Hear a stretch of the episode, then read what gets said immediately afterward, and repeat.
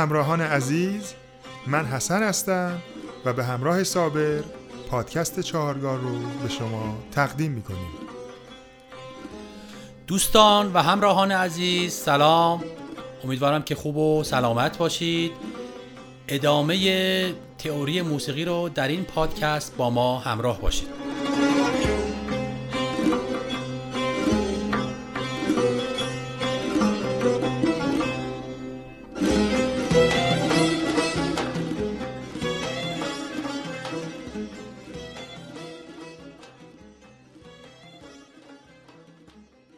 دوستان عزیز در ادامه بحث تئوری موسیقی می‌خواستم این رو براتون توضیح بدم که وقتی ما یک نوت رو میشنویم از کجا بدونیم این نوت چه نوتی هستش؟ از نوت های هفتایی هفتگانه که ما داریم دوره میفاسولاسی در قدیم یک ابزاری داشتیم به اسم دیاپازون. دیاپازون های دو شاخه‌ای خیلی معمول بود که الان هم باز استفاده میشه در صنعت سازسازی بیشتر شاید. عملکردش اینجوری بود که هر کدوم از اینها نسبت به طراحی که شده بود می‌تونست نوت خاصی رو مرتعش کنه. و بر اساس اون نوت ما می‌تونستیم تشخیص بدیم که نوتی رو که میشنویم چه نوتی هستش. بعد دیاپازون هایی درست شد و اختراع شد که به وسیله دمیدن در اون نوت خاصی مرتعش می‌شد. و بعد تیونر اختراع شد. با اختراع تیونر دیگه خیلی معیار سنجش ها خیلی دقیق تر شد و هر نوتی که ما مرتعش می‌شد می‌دونستیم که فرکانسش هم مثلا چه فرکانسیه. 440 هستش 444 هستش یا پایینتر یا بالاتر. و عملکرد رو برای ما راحت تر می‌کنه این کار در واقع این تیونر. و ما می‌تونیم سازمون رو بر اساس اون کوک کنیم. من قبل از این که بخوام ادامه این بحث رو توضیح بدم باید یک پیش ذهنیت هایی رو به شما توضیح بدم که در واقع بر اساس اون معیارها بتونید این فهم دیاپازون و تیونر براتون خیلی راحت تر بشه.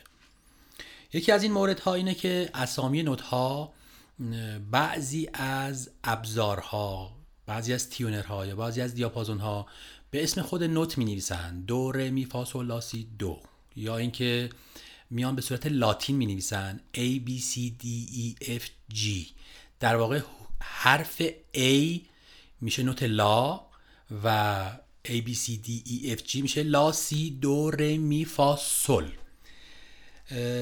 حالا این رو می‌خوام توضیح بدم که ما این فواصل هایی که داریم اگر مثل اعداد صحیح بهشون نگاه کنیم یک دو سه چهار پنج شیش هفت یک سری علائم داریم که این نوت ها رو کم یا زیاد می‌کنه در حد نیم یا در حد رب مثلا فرض کنیم عدد چهار میشه چهار و نیم یا عدد پنج میشه چهار و نیم. نیم یا کم میشه نیم یا زیاد میشه. اگر چهار بشه چهار و نیم یعنی نیم زیاد بشه در اصطلاح موسیقی ما بهش میگیم نیم پرده اضافه شده و با به اسمشو می‌ذاریم دیز که با کلید مربع روی تلفن اگر ما دیده باشیم یا روی موبایل با اون علامت نشون داده میشه. اگر نیم کم بشه مثلا پنج بشه چهار و نیم در اصطلاح موسیقی بهش میگیم بمول با یه بی لاتین نشون داده میشه که این علائم می‌تونن سمت چپ نوت قرار بگیرن و اون نوت رو تحت پوشش خودشون قرار بدن که این که نیم اضافه شده یا نیم کم شده. این پرده ها و نیم پرده ها شامل تمام موسیقی دنیا میشه. در موسیقی شرق مخصوصا موسیقی ایران، عرب و ترک ما یه فواصل ریزتری داریم به اسم رب پرده که مثلا فکر کنیم چهار شده چهار و بیست و پنج یا اینکه در واقع پنج شده چهار و هفتاد و پنج یا رب اضافه شده یا یه رب کم شده. اگر یک ربعی اضافه شده باشه مثلا عدد 4 بشه 4 و 25 بهش میگیم سوری. اگر رب کم شده باشه بهش میگیم کرون که با علامت های خاص خودشون نشون داده میشن. ما اینجا بیشتر می‌خوایم اینا رو توضیح بدیم. اگر روی تیونری یا روی دیاپازونی شما مثلا حرف A دیدید و علامت دیز بغلش بود چی هستش؟ یا اینکه اگر علامت بمول کنارش بود چی هستش؟ خب دوستان عزیز من این مطالبی رو که گفتم می‌خوام به صورت در واقع شنیداری با ساز گوش بدیم و بشنویم باهاش ببینیم چه صدایی میدن. نوت اول دو. نوت دوم ر می فا سول لا سی. دوباره دو. حالا من می‌خوام اون مثالی که زدم رو اینجا بشنویم. اگر نوت ر رو فرض کنم این نوت بعدیش که میشه می. اینم توضیح بدم که نوت های اصلی رو ما بهش میگیم بکار. این دو ر می. در نوت های اصلی هستن و نوت های بکار. حالا می رو می‌خوام نیم پرده کمتر بشنوم که بهش میگیم می بمول می بکار می بمول حالا اگر می بکار رو رو پرده بمتر بشنوم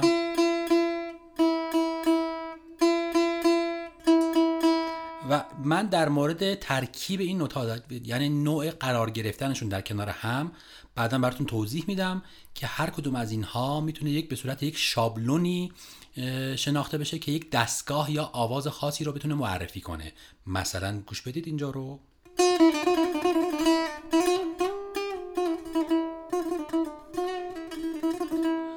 این میکرون رو الان تبدیل کنم می بکار حالا همین به می به کار رو تبدیل کنم می به مول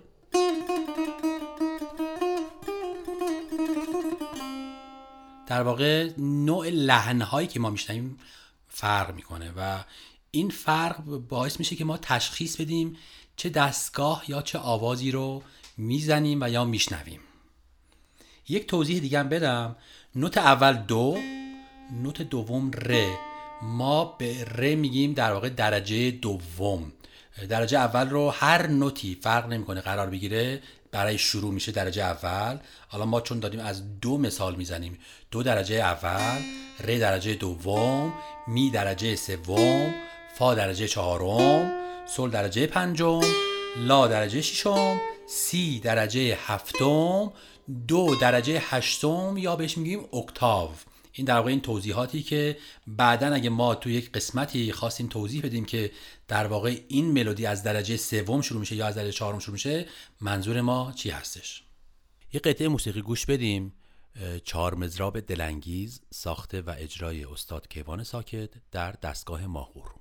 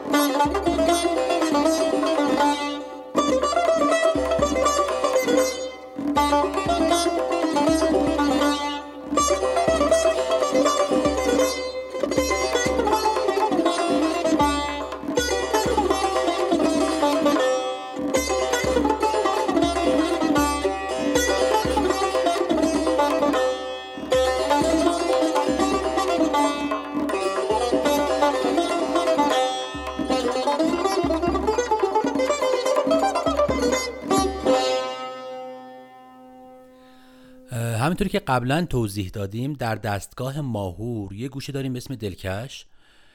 گوشه دلکش از درجه پنجم گام ماهور شروع میشه و راهیه که ما از دستگاه ماهور وارد دستگاه شور بشیم. انگار فکر کنیم که دستگاه ماهور رو مثل یک اتاق فرض کنیم. اتاق بغلیش دستگاه شور باشه. راهی که این دوتا اتاق رو به هم وصل کنه یه دره که اون در اسمش گوشه دلکش هستش. ما بسته به طراحیمون در اجرا می‌تونیم خیلی مفصل در شور بمونیم و شور کامل اجرا کنیم و یا نه فقط اشاره مختصر به پرده های شور داشته باشیم و دوباره برگردیم تو خود دستگاه ماهور. هر نوع تغییر و جابجایی رو ما در دستگاه ها داشته باشیم و دوباره بخوایم برگردیم به سر جای اولمون رو بهش میگیم فرود. پس ما وقتی دلکش رو اجرا کردیم می‌تونیم دوباره فرود کنیم تو خود دستگاه ماهور. حالا در این قسمت ما می‌خوایم قسمتی از آلبوم شب وصل رو براتون پخش کنیم با اجرای استاد محمد رضا شجریان و تار استاد داریوش طلایی که دلکش رو اونجا اجرا کردن. بشنویم.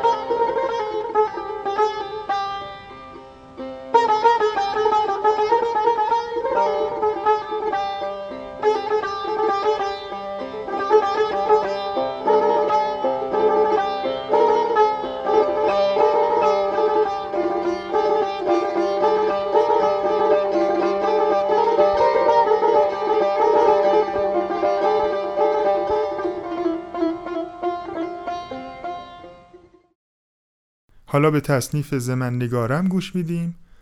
از ساخته های غلام حسین درویش مشهور به درویش خان که ترانه این تصنیف رو ملک و شعرهای بهار سروده و استاد محمد رضا شجریان این تصنیف رو خونده با تنظیم مرحوم استاد فرامرز پایور که در آلبوم گلبانگ یک سالها پیش عرضه شده. ما در برنامه های آینده سعی می‌کنیم که از اساتید موسیقی تأثیر گذار حتما یک شرح مختصری برای شما ارائه بدیم. و بعد از شنیدن تصنیف این تصنیف رو برای شما آنالیز می‌کنیم. با هم بشنویم.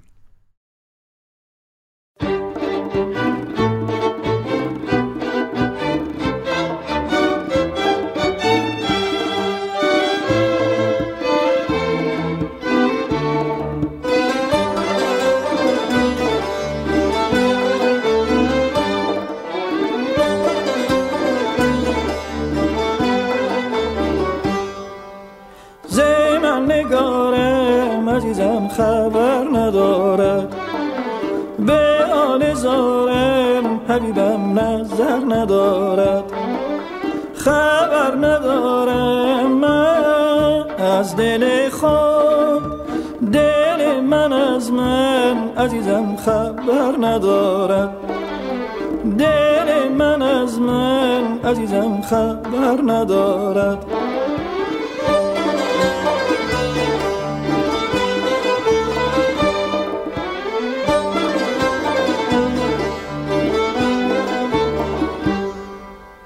کجا رود دل عزیز من؟ آخ که دل برش نیست. کجا رود دل عزیز من؟ آخ که دل برش نیست. کجا پرد مرد عزیزم که پر ندارد؟ کجا پرد مرد عزیزم که پر ندارد؟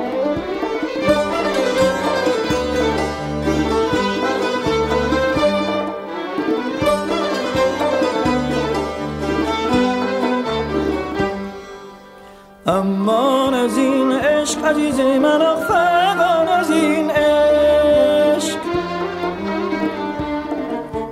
امان از این عشق عزیز من فقان از این عشق. که دیر خونه دیگر ندارد. که دیر خونه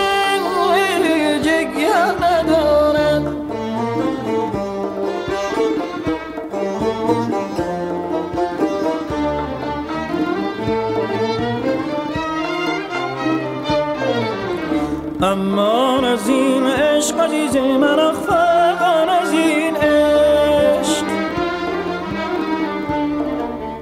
امان از این عشق عزیز من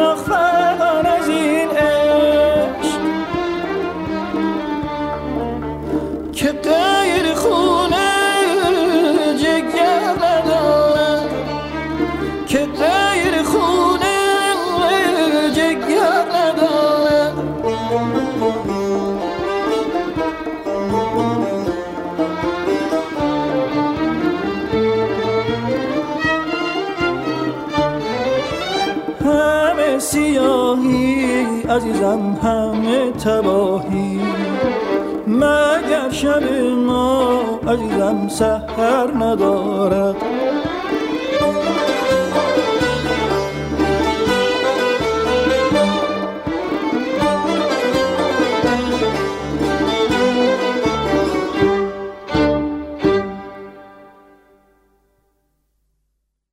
دوستان عزیز این تصنیف بسیار زیبا رو شنیدیم و الان می‌خوایم اون رو براتون آنالیز کنیم. و اینکه ریتم این تصنیف 6 هشتمه که به صورت یک دو سه چهار پنج شیش یک دو سه چهار پنج شیش ملودی این تصنیف روی این ریتم قرار گرفت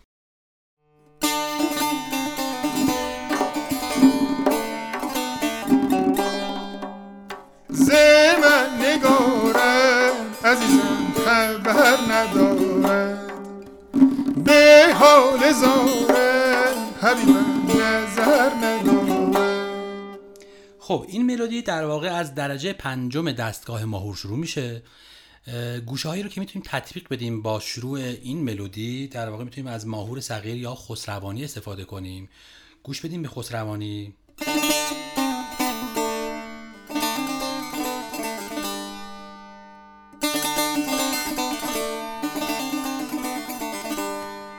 یا ماهور صغیر رو بشنویم اولشو.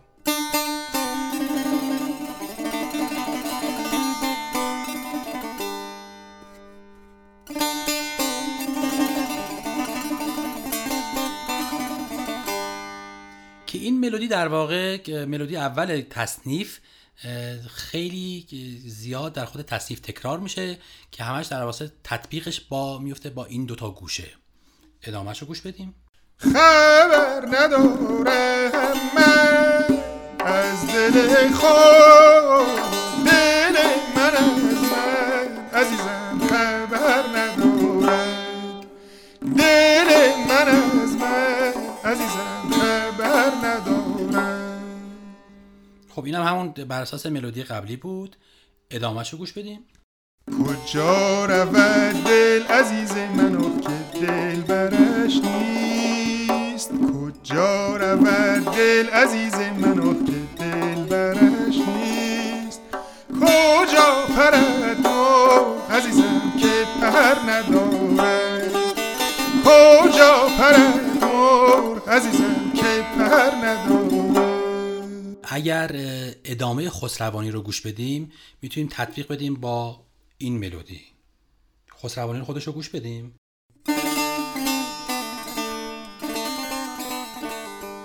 ادامهش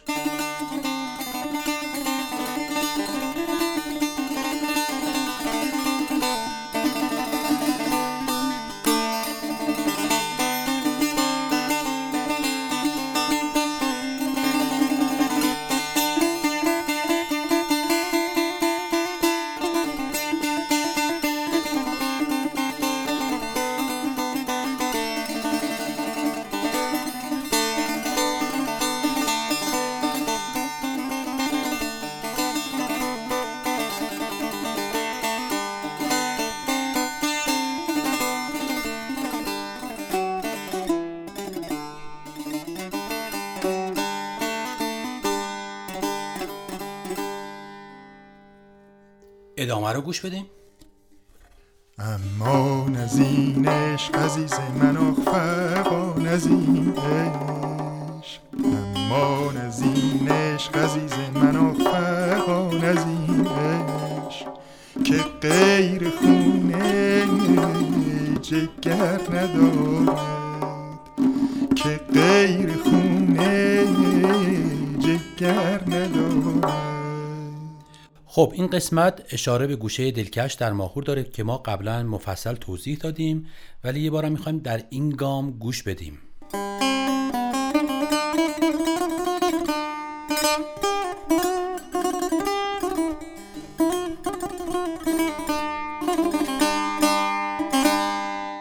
ادامه رو گوش بدیم. همه سیاهی عزیزم همه تباهی.